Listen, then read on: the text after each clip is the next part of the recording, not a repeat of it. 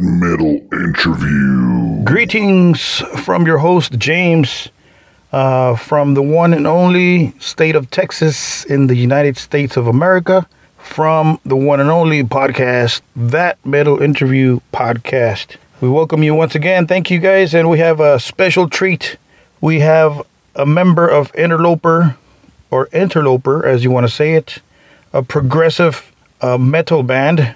Uh, you could label it different, label it different, uh, different ways and different subgenres of metal. It's up to you. Okay, so this is crazy, crazy metal. Some good stuff, of course. And they have a brand new. Interloper has a brand new album on Nuclear Blast by the title of Search Party. You guys can uh, stream it, download it. It's available on all digital formats. Okay, so it's called Search Party, and the band is called Interloper, and our guest is none other than the vocalist slash guitarist Andrew Virrueta, and uh, he joins us and speaks to us about this new album, Search Party, its makings, and the way they wrote it, and this and that. And uh, they actually just released an EP, their first EP this this year, also 2021, uh, back in January, and then this June 11th they released this uh, brand new album, Search Party. So uh, for all the fanatics that follow Interloper, let's play some Interloper here. For all the people that are not aware or sure who they are or what they sound like, we're gonna play Pathkeeper. This was released uh, at the same time as the album was released by Nuclear Blast Records. And here's Pathkeeper, and we'll be right back with the interview with Andrew. That metal interview.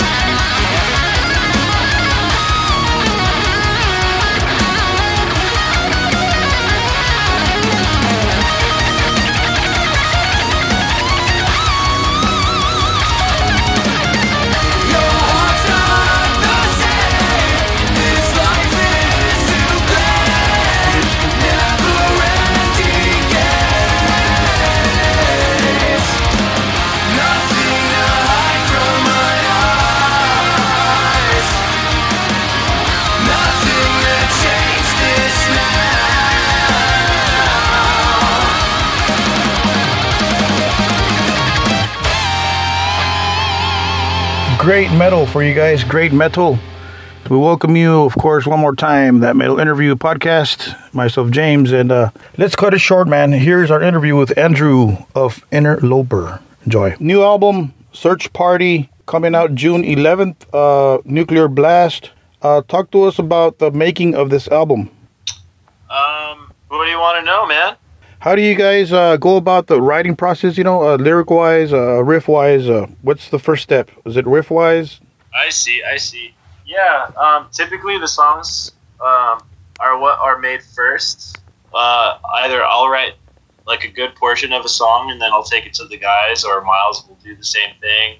Um, sometimes Aaron and Miles, Aaron and Miles will write stuff together. Sometimes Aaron and I will write stuff together. Um, sometimes Miles and I will like fully collaborate on songs. Um, it just really depends um, on the time and the circumstance, really. Um, but yeah, uh, with that in mind, the uh, once the songs are done, I'll uh, start trying to make weird sounds over the songs until it becomes something um, a little more cohesive and sounds like a singer. You know, uh, that's usually the way it goes. Um, I like to phonate over the songs, just like vowels and stuff that sound pleasing to me, and uh, and then I like write the lyrics based off of those vowel shapes that I really think are pleasing, and then the lyrics come after that. So you kind of do uh, syllables, kind of syllable noises on top of the riffs. Yeah, exactly. Just Cool. like that. Yeah, exactly. That kind of thing. Cool. Just whatever's natural and like whatever my gut wants over the song is what I'll put in there. Wow, that's cool. I saw the Search Party uh, animated music video. Uh, very cool, man. Uh, who came up with this idea? Um, I think that Miles was the one that really wanted to have this uh, this video as like a 3D animation thing. Um, I think I think Aaron and I were more rooting for the 2D thing, like an illustration kind of kind Yeah. of idea. But Uh-huh. Miles really wanted the 3D thing, and um, I think it was a I think it was a cool choice. Um, you don't really see that too frequently. Uh-huh. Um, but yeah, the the animator that did it is the same guy who did uh, the animations on our backdrop for uh, the Drift music video. So um, we went to him just because we really liked what he did. And um, our friend Paige, uh, she storyboarded the whole Search Party music video. So she planned out, the, plotted the whole thing, and then um, worked directly with Anthony, the animator. Very cool. Very cool video. Uh, well, all the all, yeah, of course. Uh, for people that don't know, uh, take us back in time a little bit. How did the band start, and uh, what year was this that the band formed? Um, so I wasn't in the band when it formed, but I believe that it formed in like 2014. Miles and Aaron started the band, um, and uh, Miles wrote the first song. Uh, it's called "A Red Letter Day." Um, it's an instrumental kind of tune, and um, yeah, so Cool. started that whole thing, and then I come into the picture in maybe 2016, so like two years later. Okay. Um, yeah, and uh, I think at that time we wanted to, and- they had kind of all felt this way that they wanted to kind of stray away from the sound that a Red Letter Day and and uh, the other two songs that were released uh, sounded like. They were, it was more of like a technical death metal kind of thing, Uh-huh. and uh, I think that they wanted to just chill out a little more with this with this band, and and then I come into the picture, and I don't really write uh, fast music. I, I I write technical music, but not fast music like that. So um, it was uh, right in my wheelhouse, uh, you know, Yeah. and um, and so we just started uh, experimenting, writing uh, songs together, seeing seeing what could uh, what could be, and uh, what ended up being was uh, the EP that we put out, A Revenant Legacy. Um, those songs are a product of that and that mentality uh, and that mindset. So um, moving along, we have now uh, Search Party, which is just I feel um, an optimization and like a refinement of the the sound of what the EP was. Nice. So that was one of my questions. Uh, you guys just released uh, the EP Revenant Legacy this past uh, January, if I'm correct. Yep. Why why release an album so soon? Right. Yeah, man. Well, well, the reason is because um, we didn't even really want to show uh, show the EP to the world, man. We just wanted to start off with the with the full length. Okay. But um, you know, I guess we kind of all decided against that, changed our minds or whatever. So um, I think it was important to just have those songs as uh, kind of uh, checkpoints in our uh, musical career, I guess, in our our maturation. Um, I think that was an important move to make. Uh, looking back now, I think it was it was a good move for us. Um, Nice.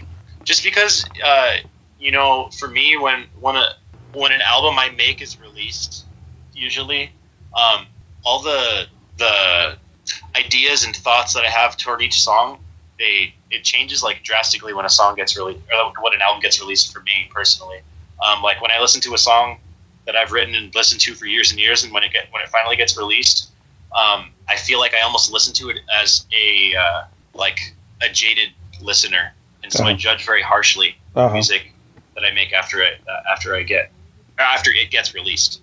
Yeah. Um, so so with that, I think it was important to do that and put those uh, Irrevenant Legacy songs through that treatment in my mind personally. Um, and you know, it's already happening with Search Party. So right. now I you know I have I have a list of things I, I want to you know uh, Add. add add or subtract. You know, Right. That's, that's great. That's cool. That's cool. I guess it's normal, huh? I mean, you want to after the, you finish the process, you want to add or subtract things. You know, that's cool. I guess we're we're human.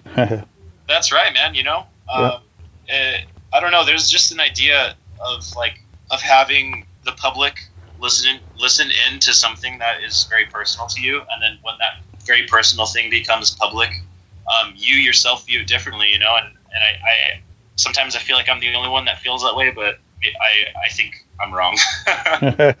you know. so uh, um, let me get this right. Uh, maybe I didn't see correctly, but I've seen you guys uh, uh, on YouTube and this and that. Uh, you guys are a three-piece band with no bass player.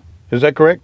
Yes, that's correct. We don't have a we don't have a bass player with us, but I, I've been, Um, yeah, I thought I was thought I was seeing track- I thought I was seeing things.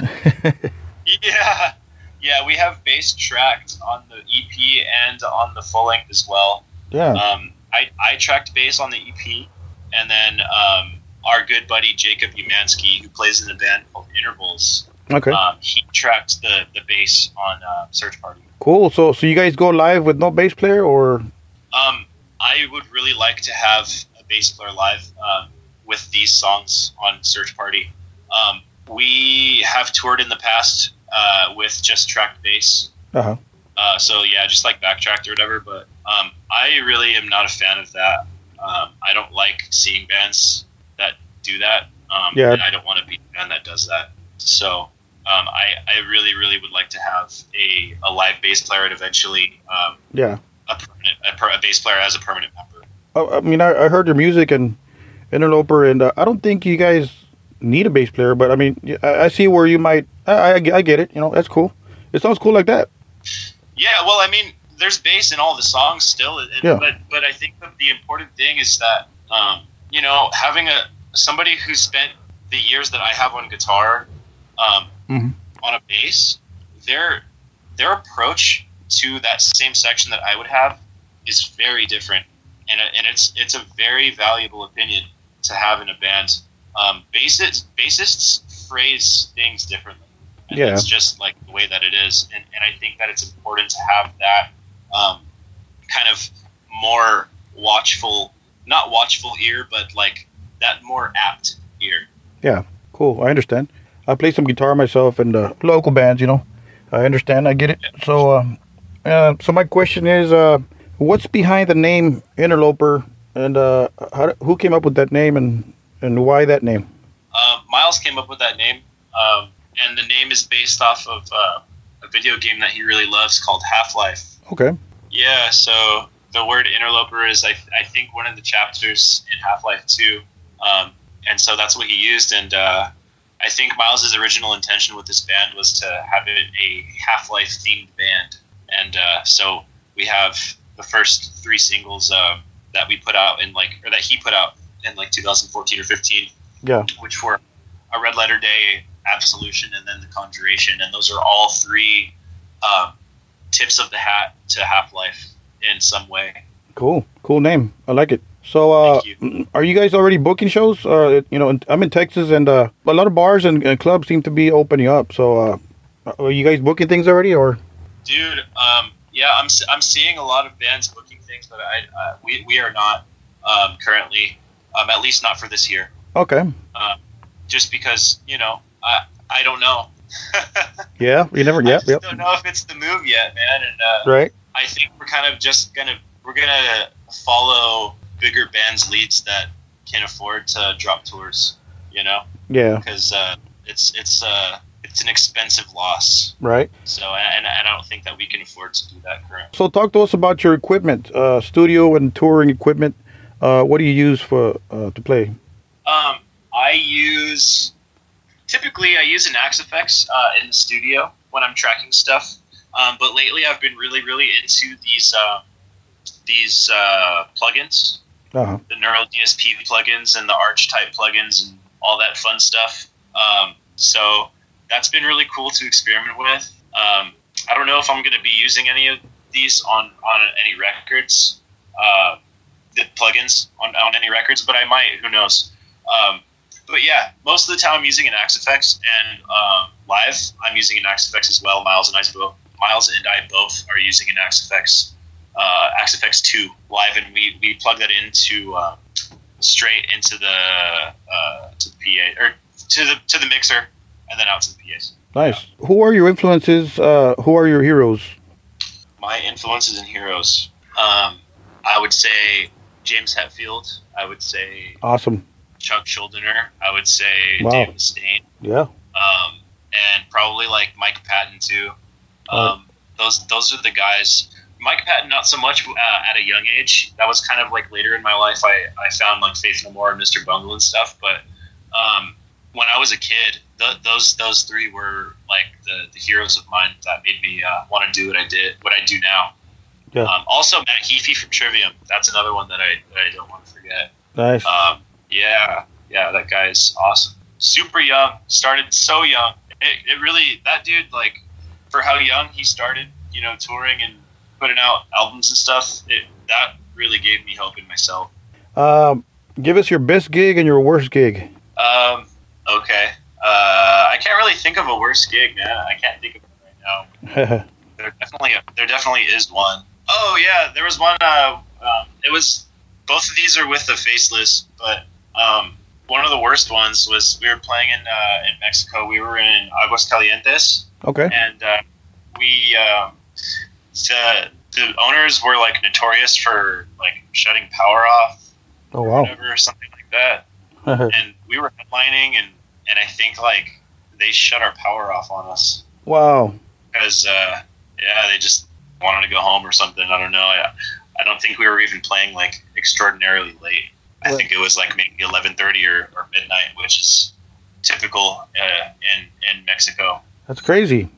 Things Wow. things run a little later typically down there. Wow. Uh, so so yeah, that was that was pretty pretty fucked. Also, Wow. Also, my uh, my ears and uh, our mixer died at that show as well. Like they, they just broke and didn't work. So we ran that whole show without ears. Oh, wow. Um, it was just a it was a it was a doozy. Wow. What a horrible experience. Yeah, but um, one of my favorite shows that I've played was in um, either Texas or Chile. Man, okay. uh, Gas Monkey Live was a really really fun show. Um, and then uh, Santiago, Chile. Yeah. Was uh, dude. The venue was uh, basically like falling apart. It was like a. The venue looked like an old movie theater that had been converted into a venue. Like it was a movie theater from like the 1900s or something. Really? Um, yeah, it was this old fucking place, dude. And uh, I remember at the time, um, the the country they were all in like protests in the streets and stuff. There was something going on with their government, um, and so um, I remember at our, from our hotel room we'd hear like rubber bullets hitting the ground and wow. um, people screaming and stuff like all day. Yeah, Wow. it was it was crazy, and so uh, because of I, in my opinion, that insanity and like you know the unrest in the general like population of people there. Um, one of the, the the promoter of the show didn't have money for our booking agency um, to pay them or whatever, Uh-huh. and and they were really strict about like you need to pay or else like our band isn't going to play for you kind of thing, and so like they were just arguing about that and just going crazy. And um, the guy was like, he didn't have the money, and they're and they were saying, yeah, you're not, we're like Faceless isn't playing them if you don't have our money, this and that, and um, dude, the dude comes back like sobbing, and he says, if you guys don't play, um, the fans are going to burn the venue to the ground. They said they're going to burn the venue to the ground. Please let Faceless play. Wow. so, it's crazy. It was just like fucking crazy, dude. They ended up actually, dude. I don't even think that uh, the touring agency even ended up getting like the money like in full, but we ended up playing, and it was just fucking awesome, dude. Those people were nuts. It wow. was such a blast, and the Wow. I don't know, man. Like our set was mixed so fucking loud, man. I just felt really like I just felt really powerful up there, man. And it was it was a really memorable show for me. Wow. What a, what a cool story right there. Yeah, thanks, man. Yeah, it was, it was So- cool, man. So what's uh what's next for yourself for Andrew and the band? What can fans expect next from you guys? Um, I mean, they can expect more music, and um, hopefully next year a tour or multiple tours. Um, our goal is to just be on the road as much as possible, supporting this album. Um, yeah, in, an- in an ideal world, of course. Uh-huh. Um, but yeah, man, uh, we've already been writing a lot of music uh, for the second album. Um, we're about six or seven songs deep, and um, yeah, man, just keeping our noses to the grindstone and uh, and working hard. Cool. There you go for the fans uh, asking. Would you like to send a message to uh, your fans listening to this podcast? Um, yeah, uh, thanks for taking the time to to listen to my crazy thoughts and uh, my ramblings. Um, I hope that you guys all love the record, and uh, we hope to see you on the road in the future. Awesome. Thank you, Andrew. Thank you for uh, spending some time to talk to us to our podcast. We appreciate it and uh, hope to see you on the road soon, man. Absolutely, man. Thank you for having me. I appreciate it. Thank you, man. Keep rocking, man. Hell yeah, dude. Much obliged. And thank you, uh, Andrew, for talking to us and spending some time uh, chatting with our podcast, That Metal Interview. And for all the fanatics of Interloper, uh, there you go. Uh, some badass music. Don't forget you can uh, stream their new album, Search Party.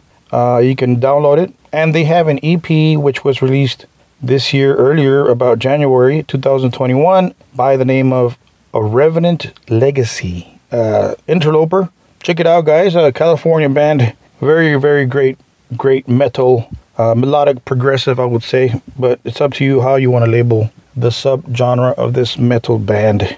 So, anyways, uh, thank you guys. Don't forget to subscribe. It is my job to say that because we live off of subscriptions and subscribers and uh, hits and views and all that stuff. You guys know what's up. So, thank you guys. If you like what you hear, we appreciate it. We truly appreciate it. So, thank you guys uh, one more time. Interloper, and be on the lookout for some more interviews. We have uh, AJ from KK Priest. Uh, he's going to be one of our guests uh, very, very soon. And we have Sascha of Helloween also as one of our guests in the up and coming episodes, of course. And uh, AK of Flotsam and Jetsam. So, yes, sir, we got some uh, special guests coming up, amongst others, of course. I'm not going to reveal all of them. So, here goes. Don't forget to keep it metal